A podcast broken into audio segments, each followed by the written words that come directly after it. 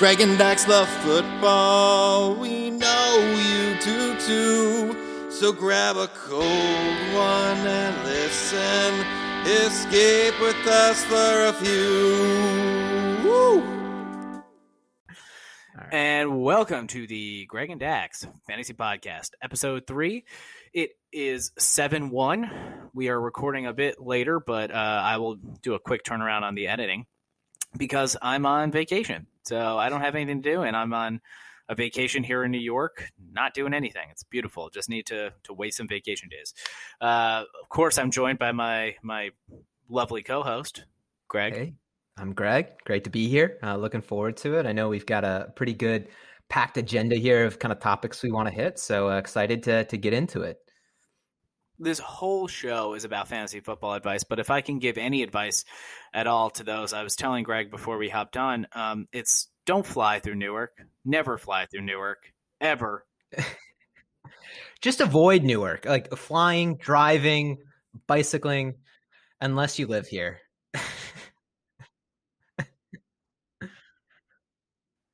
Just avoid New Jersey.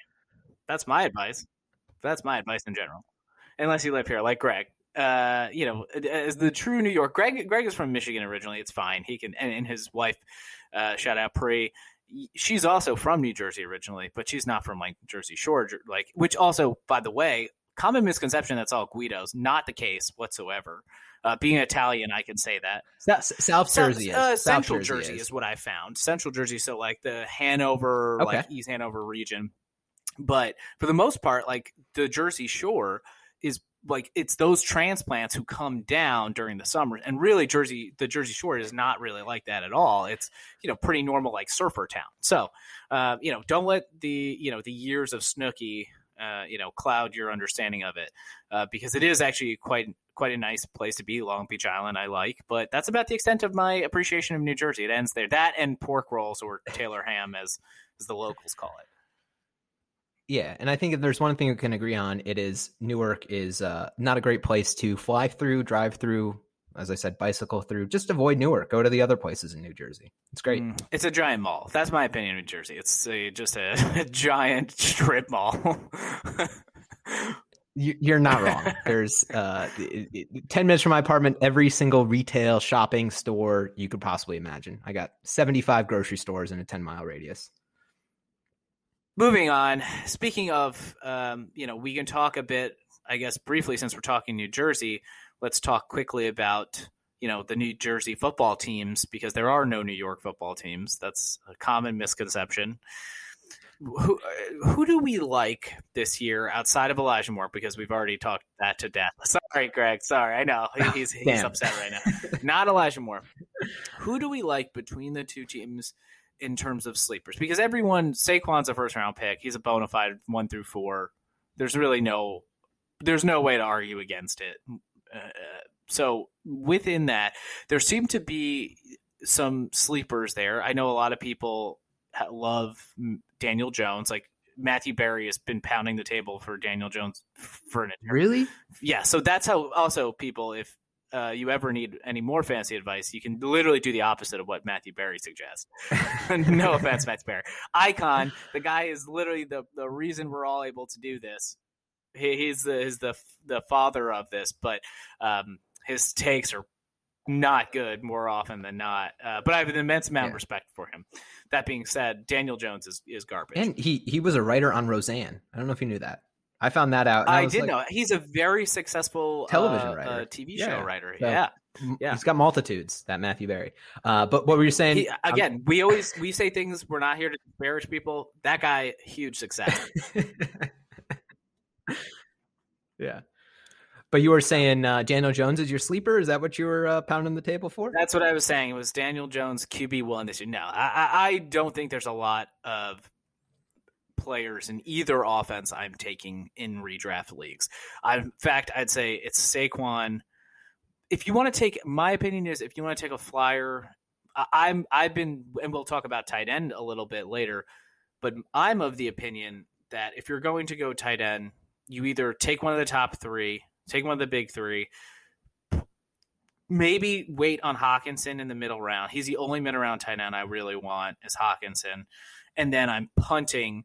And if I don't get him at a reasonable price, like let's say fifth, sixth round, I'm punting the position entirely and just hammering long tail tight ends like Logan Thomas, like T- Tyler Higbee, like and here's like Trautman. Adam Trautman, and here we are right now with Evan Engram. I still think there's there's value there, um, and I think if can with my last pick and my second or third tight end is Evan Engram, I'm okay with that. I don't. I mean, obviously after a t- uh, kicker and a defense, but yeah. other than that, I don't want like Kenny Golladay. I like, and I think the volume and opportunity is there. I don't think I trust that offense enough, nor do I trust what he's done historically with wide receivers. Like I can't think of a like Darius Slayton had a stretch, but Darius Slayton wasn't a wide receiver two. Darius Slayton was in the wide. He never finished that. Never, yeah. Sterling Shepard never finished that. So all of a sudden, I'm anticipating that Kenny Golladay is going to make this leap. That's tough on a new team.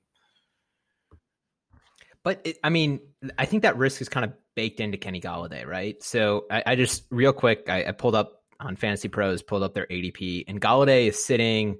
So wide receiver twenty is Tyler Lockett, then it's Cooper Kupp. then it's Golladay, then it's DJ Moore, which is surprising me. Then it's Diontae Johnson, then it's Brandon Aiyuk. And so Golladay, it's not like he's deflated. He's wide receiver 22, but those are the kind of wide receivers he's being drafted around. And I could see actually of those like maybe over Brandon Aiyuk, but I would take Tyler Lockett over him. I would take Cooper Kupp over him. I would take DJ Moore. I would take Diontae Johnson all over him. So maybe my argument's mute, moot. Um, but I think uh, I think his price has certainly been depressed since he's gone to the Giants, and they paid him like a you know stud wide receiver. So I think we could all be made idiots with that. But I'm interested on Engram though. So say what you want about well, and we'll come Ing- back to you know Engram. It's always been the injury problem, right? It's always the injuries. It's always the inefficient play at quarterback. There's really no one else there that I think has been able to open up the middle anyway, and maybe Golladay working the outside actually helps there's a case to be made. It helps Engram. Yeah. Um, you know, Good having point. Saquon back, there's a case to be made that the play action is more effective, and now he has more opportunity to roam over the middle, um, coming out in that tight end. So, you know, I think yeah. that there's efficiencies that weren't there surrounding him in his previous seasons because of injuries or you know inefficient play at wide receiver that he's stepping into. Uh, and Daniel Jones really needs to show that he's he doesn't turn the ball over as much. Like he's been I think he's like in the top five in total turnovers over the past two years. So, you know, you really want a quarterback who doesn't turn the ball over and relying on, you know, those short intermediate throws to a tight end is one way to cut those down as opposed to throwing 50 50 balls to Kenny fucking Golladay. So, you know, may, maybe that is something that we see the offense for the Giants evolve to, especially when you think about the defense was really good last year. And if you can try to win games that way by relying on a defense, pounding the rock with Saquon, play action, and safer throws, I think there's a legitimate chance that the, you know, especially in the NFC East, that the Giants finish somewhere around one or two, which means, which means seven and 10. yeah, exactly. Because it's the NFC East. But uh, with uh, Evan Engram. it, I mean, I, I'm an Evan Engram fan. I, I think I'm always, especially at tight end, going after those athletic freaks, and, and that is absolutely what Evan Engram is.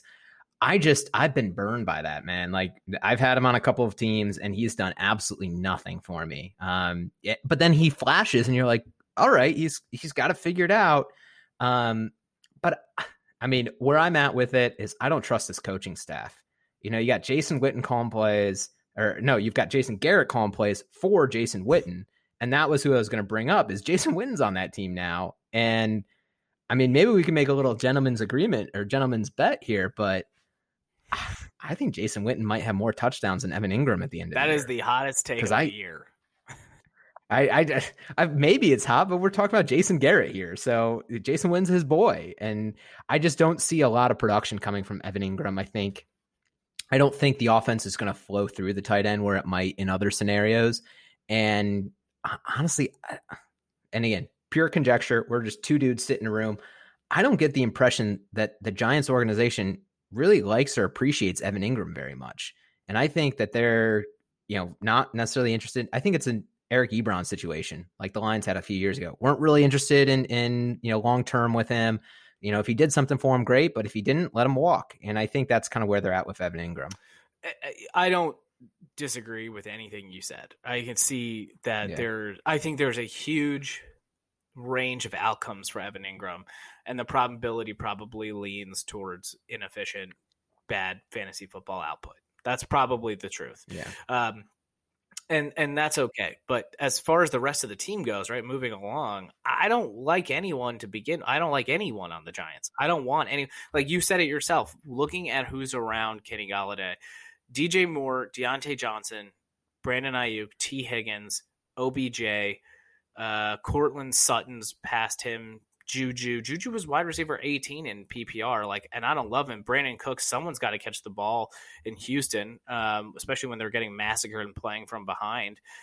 I, I don't. I rather. I hate that argument though. I, I avoid that like the play. I don't want any.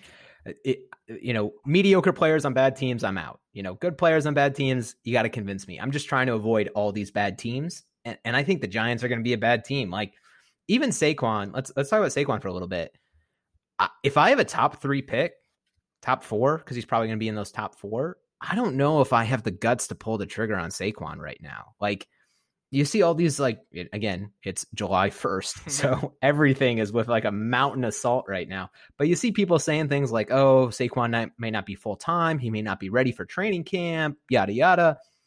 Like, I don't know if I want in on Saquon because I don't know how good the Giants are going to be. And if the Giants are good, why wouldn't they just, you know, cut Saquon's work in half and save him for next year. Here's here's how I look at it. Saquon Barkley's thighs, his quads, they're pretty big, and that typically translates into success for running backs. I mean, it did for Mike Davis, right? So. And it's going to do the same for AJ Dillon. It was that way for uh, Michael Turner, Eddie Lacy. Eddie Lacy. He had a, he had a very robust derriere, very thick. CJ Anderson.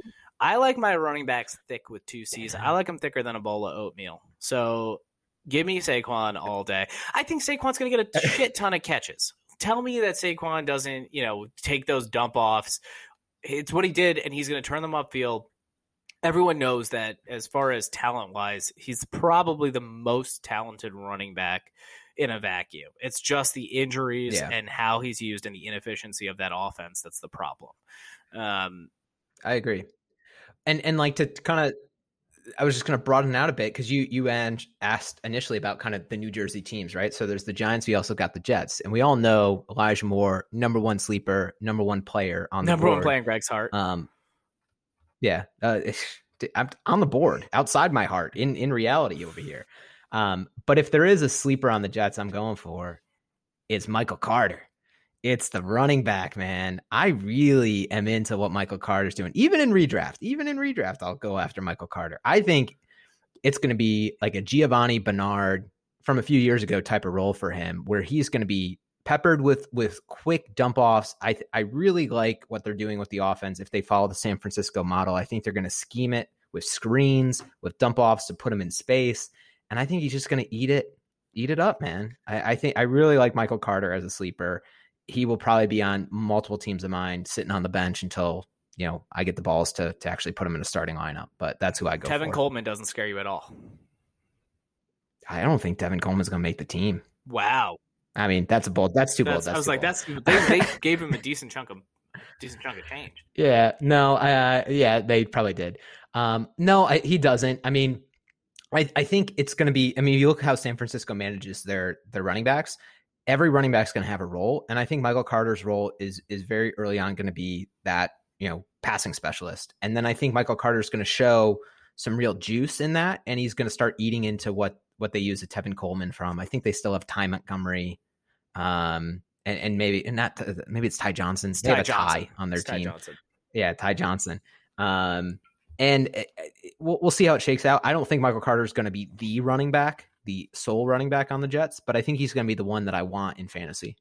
I'm finding myself really liking certain middle round to late round running backs. Surprisingly so.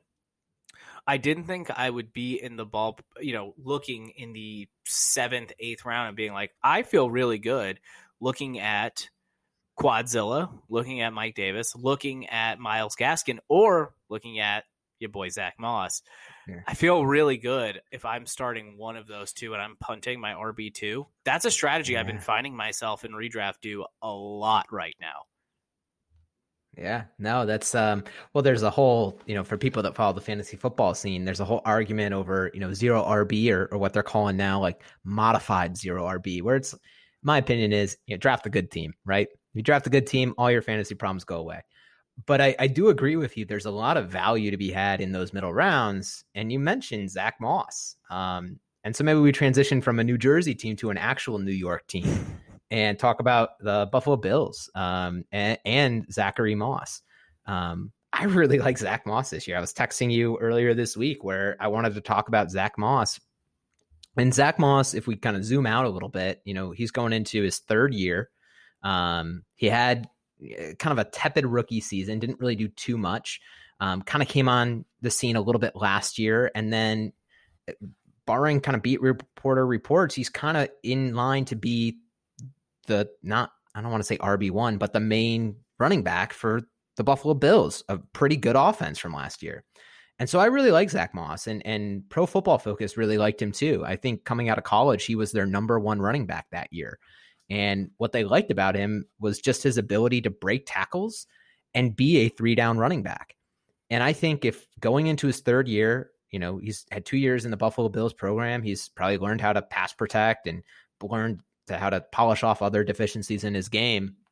If he comes out, he could very easily be a pseudo workhorse that you're getting, like you said, in the sixth, seventh, eighth round of your drafts. And I'm I'm all over that. I really like Zack Moss this year, and I kind of liken him to like a David Montgomery from last year, where he was going in.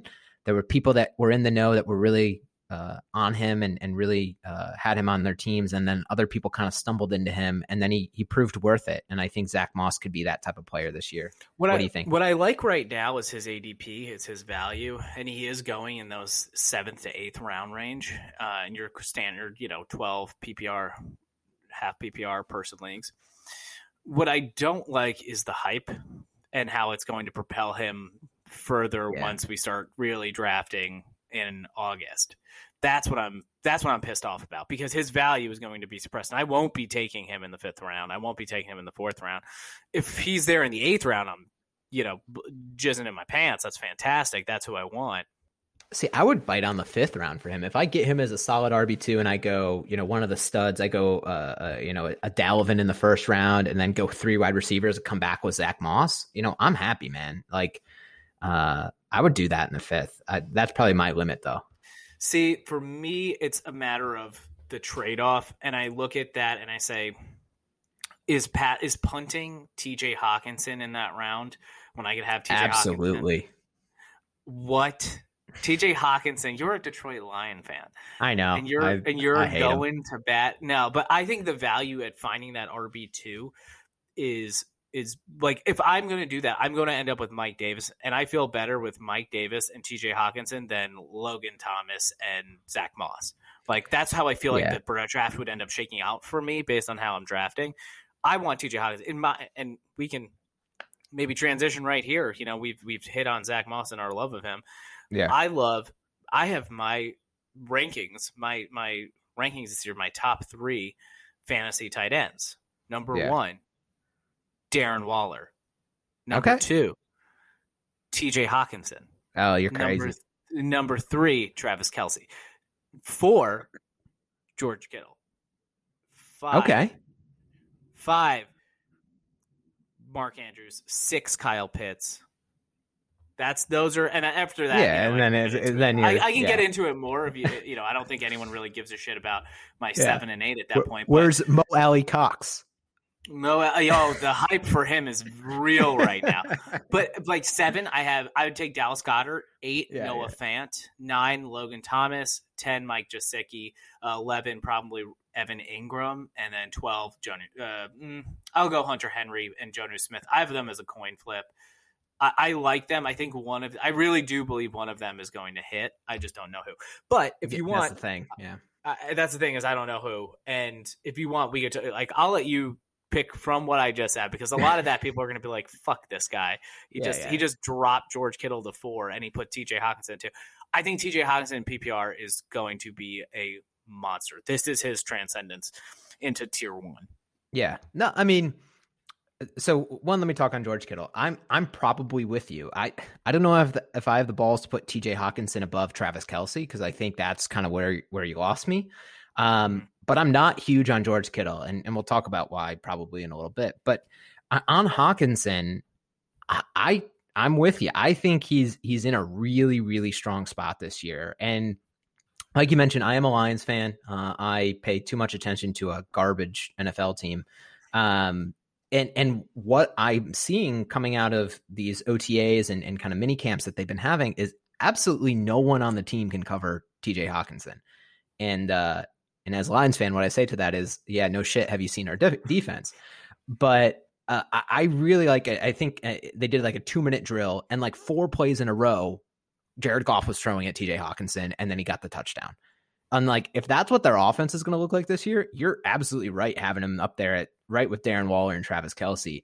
Um, I just I, I I would love it, but I just I, I don't know if I have that gumption yet to to put him up there. I think Travis Kelce is my tight end one.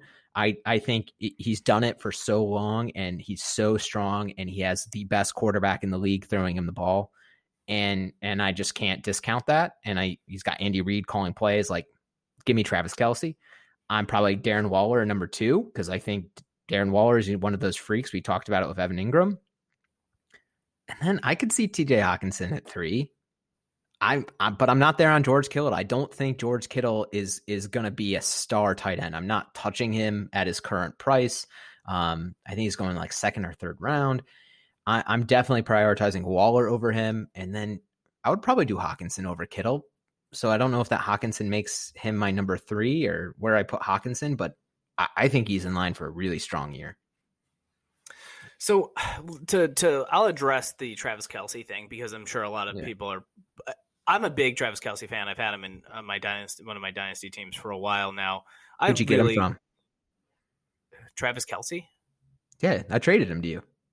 Oh, did you? Did you trade him Yeah, me? because his Oh. contract expired and I had to give him up. Uh, I'm a, yeah, that's right. That's right. You were screwed, and I just uh, what did I give you? Like a third or something? Just these these don't know, leagues, some I- garbage thing. something garbage. Yeah, but people are like, "What is happening?" It's not that simple. It's not a true dynasty. Anyway, um, you know, basically he was going to hit free agency because we have a pool. I I snagged him, franchised him, overpaid him. It's totally worth it. Travis Kelce is incredibly talented. He's incredibly good. There's a lot of hype for that uh, tight end. What's his name? That tight end on the. There's a lot of hype right now for this rookie tight end that the Chiefs just Uh, brought in. uh, Not any hype from me on him. Uh, are you talking about is, is something gray? Yeah, yeah, Noah Gray, Noah Gray. That's it. Apparently, he's yeah. been making plays. Now that doesn't scare me off. That doesn't. I'm not. I don't really give a shit. Uh, Yeah. But especially a rookie late tight round tight end, like yeah, okay, you're really gonna take a dent to Travis Kelce. It's more. I just I, I just googled him. Um, and I know this is a podcast. You guys can't see these pictures. It- he looks like Travis Kelce. He wears the same number as Travis Kelce. Like, is I have no idea who this dude is. I'm not worried about him. I don't think he should be a thought in your head as you're drafting Travis Kelce. But it's interesting they drafted a Travis Kelce clone. And supposedly he's like the fucking man. But here, here's my thing.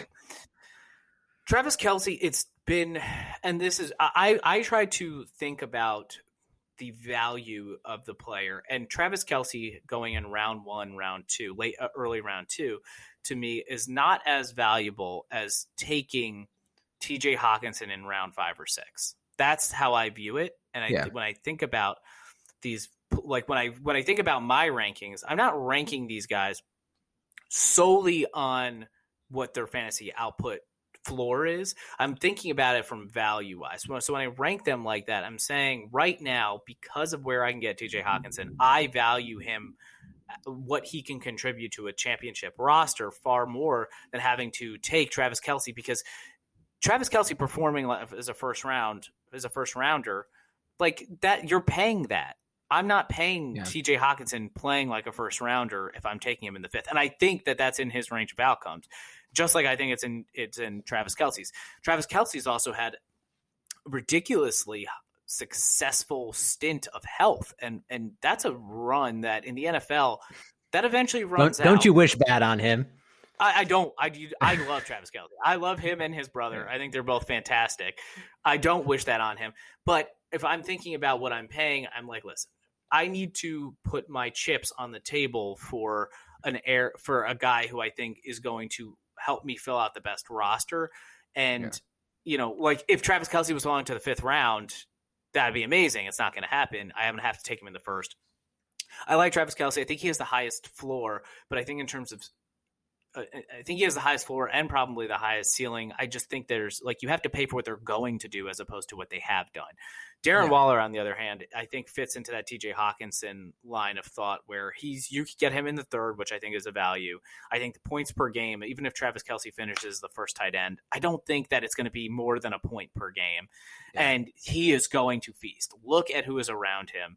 There is no there are no pass catchers there that are a real threat to Darren Waller's to down Darren Waller eating. You look at who they play; they have to play in these shootouts with the AFC West.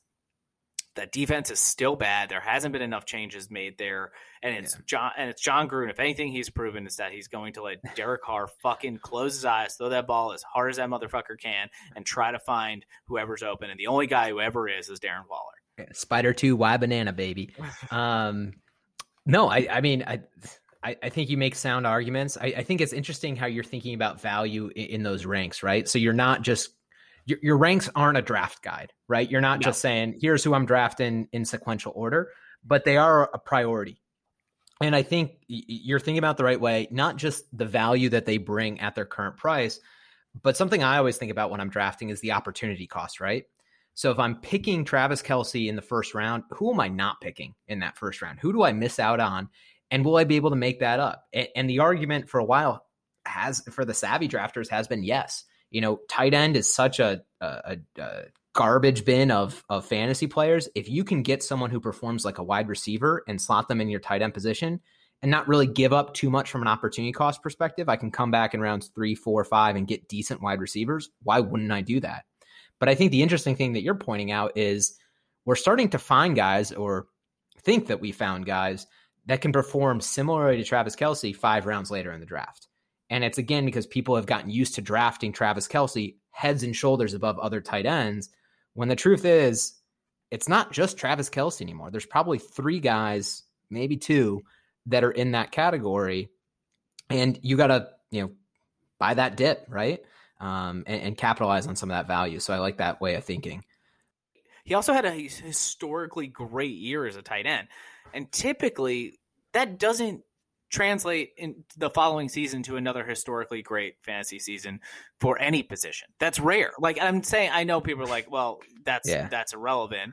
There's no guarantee. I'm just saying, look at any historically any historical season at any position, they did not follow it up with a better season. So even considering some normal regression, even saying he's still tight end one and finishes as tight end one, you're paying for less than his value, like than he's actually valued at. You're paying too much for his true value because regression, more likely than not, is caked in to what he's going to do and has to. So, but the, you're right. When I'm looking at this, I'm thinking about Yeah. value. I'm not. My rankings are not draft guides. I'm not putting a list of who's going to. I'm not putting projections out. This isn't a Josh Larkey. You know, I didn't run R. I don't fucking have that. Instead, I'm saying I'm looking at where these rounds are for, who's falling into what rounds. And I'm saying, well, fuck, I rather have Zeke and Tyreek Hill going one and two, come back at three, take Darren Waller. Like, I think that's a stronger team than having to go Travis Kelce in round Yeah. one and then, you know, uh, round two go Hill or, you know, let's say Nuk, let's say I get Hopkins. Then round three, I'm faced with the choice at wide at running back that I didn't really like or want. And I'm looking at round three running backs, looking at them like, well, Aaron Jones, I that like Aaron Jones to me in a couple of my mocks has fallen to the fourth. So Yeah. Yeah, well, th- that whole offense, I, think people are just running away from, and we'll see what happens with with that whole thing. Um, but but just real quick on Kelce, I'm curious to see what you think. So so obviously, like you said, he, is older. Um, he's not old, but he's definitely he's up there. He's been playing for quite a while. if something happens to him and he does, again, I'm knocking on wood here. Don't know if it picks up on the mic, but if he does get injured, do you view so? So I guess is the move if you're going to draft Travis Kelce, do you pick up this Noah Gray dude in the 17th round and call it a day and just have him on your bench for you know insurance? Do you think the tight end is still going to be valuable in Kansas City if Travis Kelce goes down, or do you think it's like, oh, it's Byron Pringle's time to shine, baby, or, or someone like that?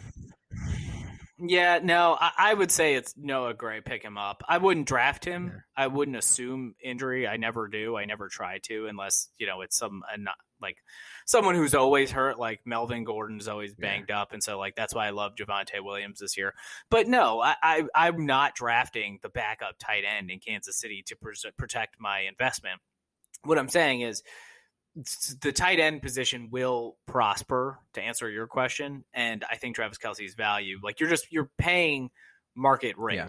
and i don't ever want like if i don't have to pay market rate for the similar output i don't want yeah. to you you want to buy undervalued assets that are going to appreciate right it's a it, that, that's why there's such a a confluence of of fantasy football people that are way into like bitcoin and option trading and because because it scratches the same itch, right? It's it's finding these undervalued assets, buying them at the right time, and then getting out once you've gotten your money and and selling in dynasty or, or selling in redraft and and you know um, turning it into something. But speaking of shout out shout out Dogecoin, yeah, shout out to Dogecoin, not doing too hot, man. Sorry. Um, but speaking of making money, uh, what, what do you think is going to happen with Zach Ertz? Do you do you think uh, he's going to be put somewhere where he can show that he's still got it or you know I, there's been a lot of rumors of him to to the buffalo bills and i would i think we've talked about this on previous podcasts i would absolutely love that i would smash that all day long i think josh allen and zach ertz would be a fun tandem um, but i think it's curious that we're here in july and he's still on the eagles he still might be an eagle i mean what do you think I don't think he's going to get moved. Not at really? this point. Um, no, not at this point. Uh, like typically when these rumors come about, the trade would have happened already, right? Like we're past the draft. We know who the roster, what the rosters look like for the most yeah. part. Zach Ertz is probably going to get moved. It just meant it's not going to happen this year. If anything, it might happen like middle of the season. That's that like that's been a trend shifting in the NFL where players get traded mid year, yeah. um, which typically that never was the case. So I mean, that's only over the last three years, just for whatever reason. I think it's because of how contracts now are are set up, um, where you know there's not as much dead money. So I, I, would say that that makes a lot of sense for him to get moved mid year, but I don't think before. I think week one he's an Eagle, uh, and seeing depending on how that season starts.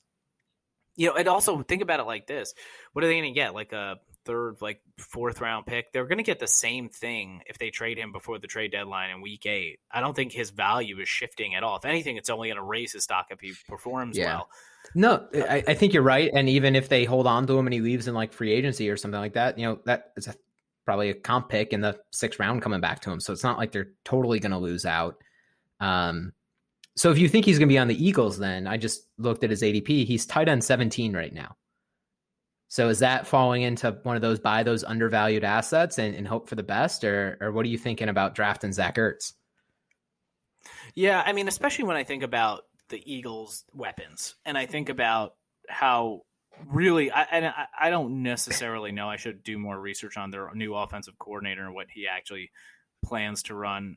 Um, but uh, if you're running two, one, they should be running two tight end sets, and you look at their wide receivers you have five eleven Jalen Reagor, freak athlete, not the biggest dude. You have you know the, the Slim Reaper, who's 165 pounds, 175 pounds, soaking wet. I'm excited by him, man. I think he might be really fun. I think he's so good. I think he's incredibly good. Yeah. He runs amazing routes, great hands. He'll beat anyone off the line just because he's so fast. Like you can't really press him. But he's thin, and you know, on a jump ball, I'm I rather go to Dallas Goedert, or I'd rather go to Zach Ertz in the middle of the, you know, who has a linebacker on him and who is taking advantage of those guys for the last three, four years consistently. So I think that there's a lot of value, especially with Jalen Hurts and how I think that offense is going to surprise a lot of people. Um, I like Miles Sanders this year. I like that offense in general. You know, I love me some Miles. If you want to win, let boobies spin. Uh, Terrible. So, you know, terrible. I, I I think that there's value to be had. I like Zach Ertz. If if we talk about those late round tight ends, I'm someone who actually is buying Zach Ertz because I think that he is going to be a starting tight end for the Eagles, and he's going to be, and he has just the same shot, and I don't have to pay the same price as Dallas Goedert. Not that the value is ridiculous. I think he's fine, you know, where he's going. I don't, I don't think anyone's overpaying for Dallas Goedert, but I really like Zach Ertz and what a steal you can really get him. You can literally walk away with him as your last pick. And I think he's he might end up putting really similar, especially if especially if Goedert goes down. I think you're looking at tight end, you know, one games. Like he's a tight end Yeah. one, like top twelve tight end at certain Dude. I mean, you know, two years ago he knocked me out of the fantasy playoffs just single handedly. Um, so he, he can still uh he, he can still put up numbers, and so and I mean um, we'll we'll see. I I've always assumed that Zach Ertz is going to get moved, and so that ca- ca- uh, caused me to you know buy him at tight end seventeen when I'm in you know some of these best ball drafts. But even if he's with the Eagles, I could definitely see an argument for him being you know he he's not riding off into the sunset. He's not going to go anywhere, right? He's still Zach Ertz. He's still a part of that offense. So it'll be interesting. What do you think on this topic of players going incredibly late, best ball dart throws? Are you drafting Deshaun Watson anywhere? No, I'm not. Because because even if he does come You're back, no, no. Because even if he does come back, right, and say like you know these 200 masseuses were all you know collabor- corroborating and, and telling lies. So he, he comes back. He's on the Houston Texans. You know the Texans aren't going to trade him, and he's not going to do anything this year. And so I don't want any part of the Texans, even with Deshaun Watson. I just again I I kind of at the beginning of the season, you know, make my decisions on what I think teams are going to be bad, and I say, you know what, not for me. I don't want to be crossing my fingers hoping for a Brandin Cooks touchdown in the fantasy playoffs. So You even even with the rushing floor in Superflex, you don't think Deshaun Watson has has value. no, I mean, it, it Superflex is a different story, right? So if we're talking Superflex, where you pretty much want to be starting two QBs, absolutely, I think as a dart throw, it doesn't hurt having him on your bench. But if we're talking about a normal standard league where it's 12 teams, it's one quarterback, maybe 15 quarterbacks get drafted, maybe a little bit more than that.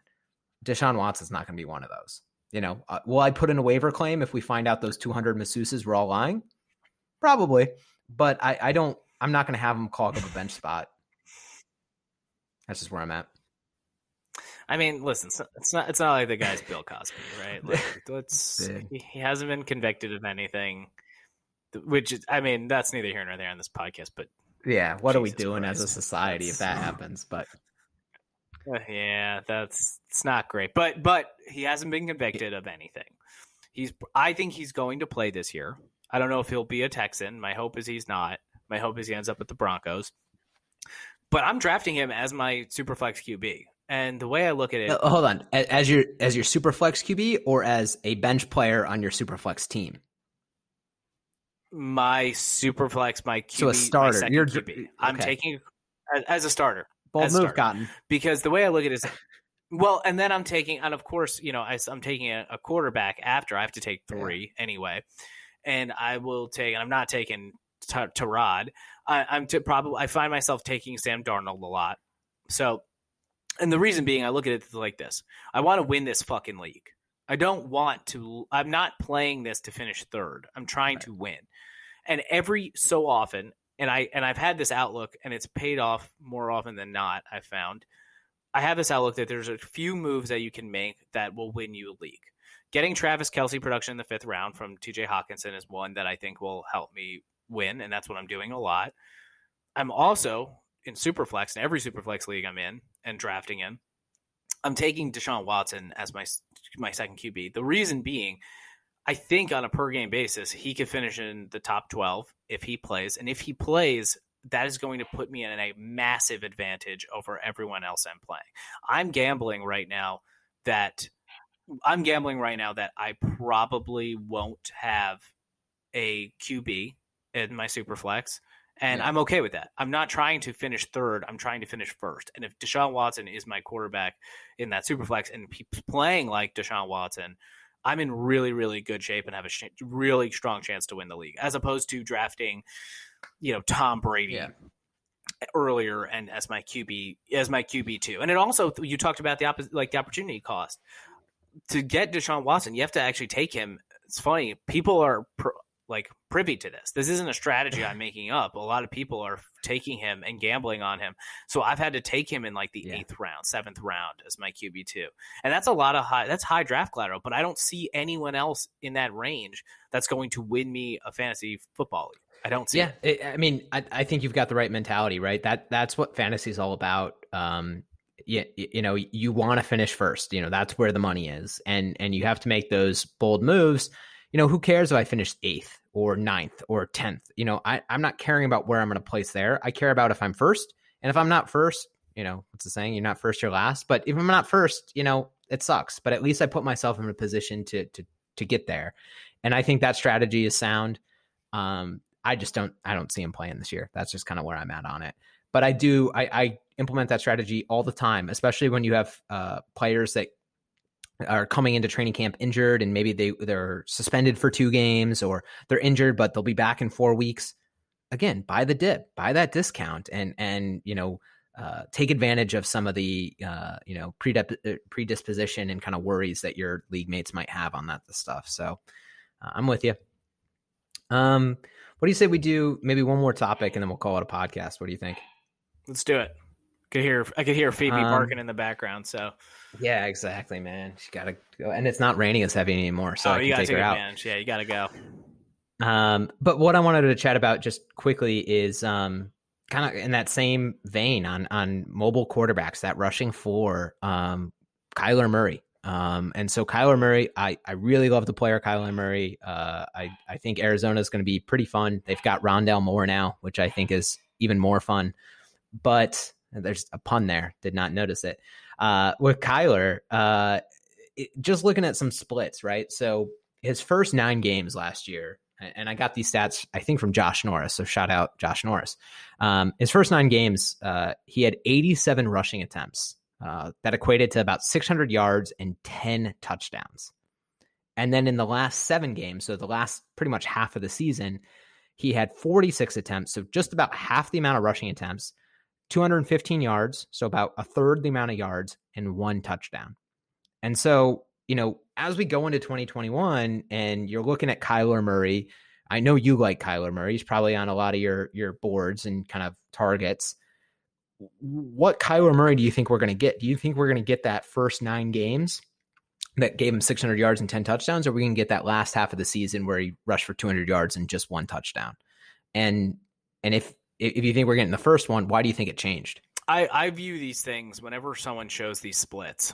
I never I never put too much weight onto them. What I think is there's always somewhere in the middle.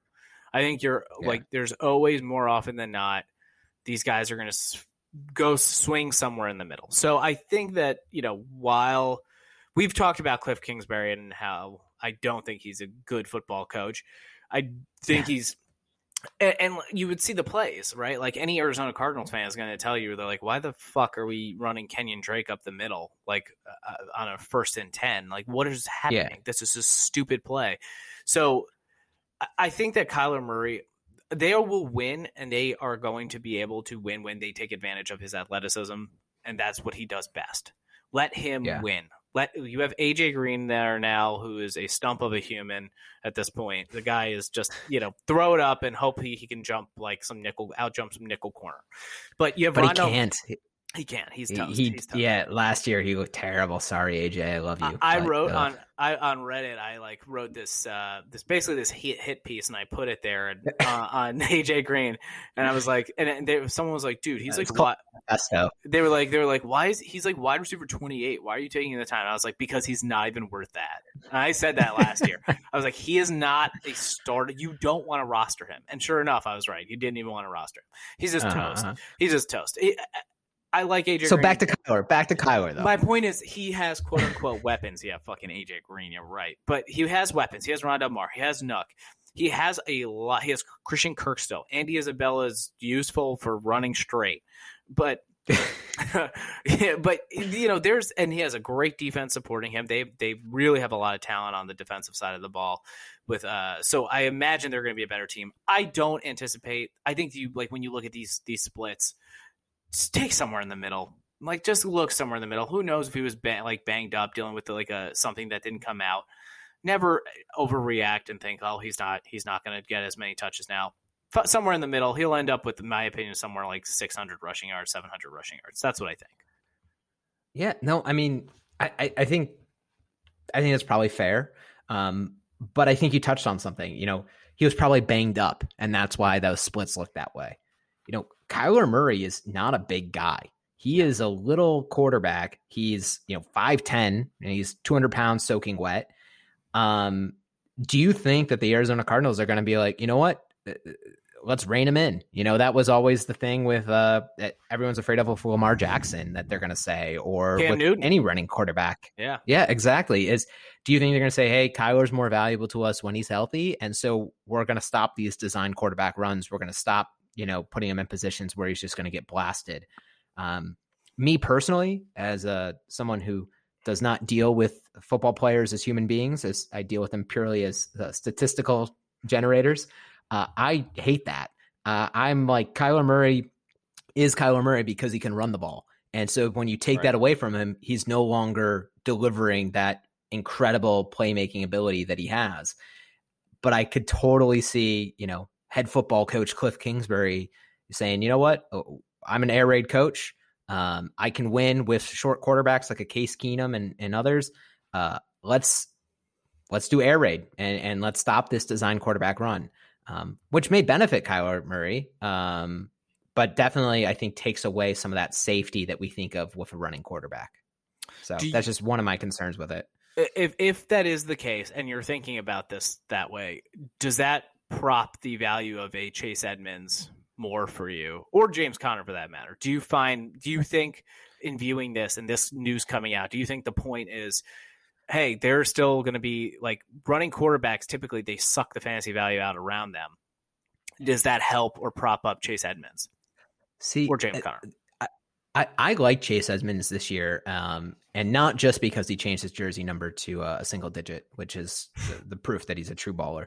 Um, but I, I, I like Chase Edmonds. I, I kind of, I think he's fun to, to when the ball's in his hands, and I, I'm a fan of fun. But I, I do See, it's interesting with running quarterbacks because I've always been of the mind that a running quarterback opens up opportunities for the running back. And so I try to target running backs that are on teams of rushing quarterbacks. Like you look at the Baltimore Ravens, you look even at the Bills with Josh Allen. Having a quarterback that can keep the ball slows the defense down and makes the defense think. And when you're running the ball, that thinking defense gets hit in the face by a lineman and you get five yards, six yards, seven yards. And so even if Kyler Murray is running the ball, I'm in on Chase Edmonds. If he's not and it's more air raid, I'm still probably about the same amount in on Chase Edmonds because I think Chase Edmonds is going to get peppered with some of those screens, some of those quick passes, things like that. Um, so I think across the board, I'm in on Chase Edmonds at his value, whether or not Kyler is is running the ball. Um, I think I would prefer it if Kyler was, honestly. Really? Yeah, I, I, think it sucks away opportunity. Obviously, say he runs for you know 800 yards. That's 800 yards that someone on the team is not running for, other than Kyler.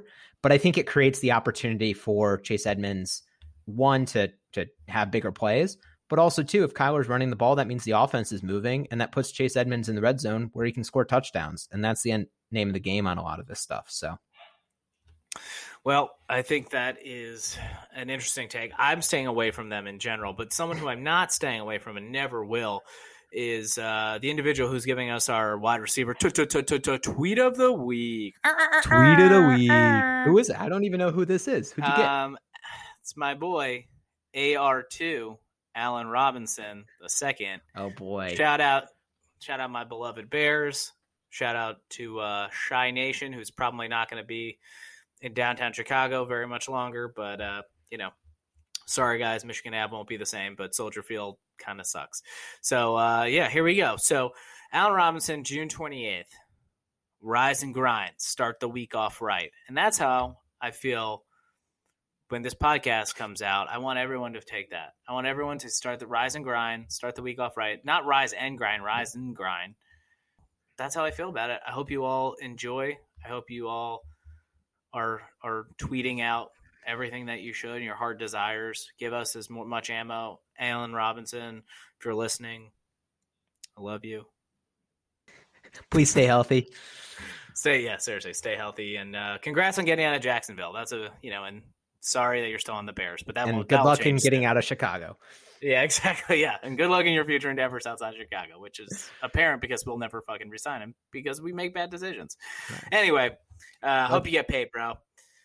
So let's uh let's call it a podcast, man. This is a, a good spending time with you as always. Um, for the people out there, feel free to uh, send in emails. We've got uh, an email address, as the kids say, uh, Greg and Dax pod at gmail.com. We've got a Twitter account as well that we're going to start kind of doing a little bit more with. It's at Greg and Dax pod. Um, I have a Twitter account. It's at Greg Dobbs, D O B S. Um, and I think uh, Dakota lives in the woods and you can't contact him. Is that right? I prefer it that way. Yes. Yeah, uh, sounds good. As, uh, you know, our beloved fans out there, I, I, still don't have one. But if you really need to get in contact with me, uh, patrol the Reddit uh, Dynasty Fantasy Football boards. You'll see you'll see me comment on something whenever it comes up about Allen Robinson. Uh, basically, any Bears player, I'll pretend to prop them up and, and say, you know, pander as much as I can to provide yeah. more value to them. So, and if and if someone's tearing down AJ Green, you got your guy. It's me. Yeah. If anyone says anything bad about AJ Green, this is me. I'm. It's my. It's my burner account. I'm KDing it. I'm a snake. All right. All right, man. Have Take good care. Guys. Good seeing you. See you, Greg. Bye. Bye. Greg and Dax love football. We know you do too. So grab a cold one and listen Escape with us for a few. Woo!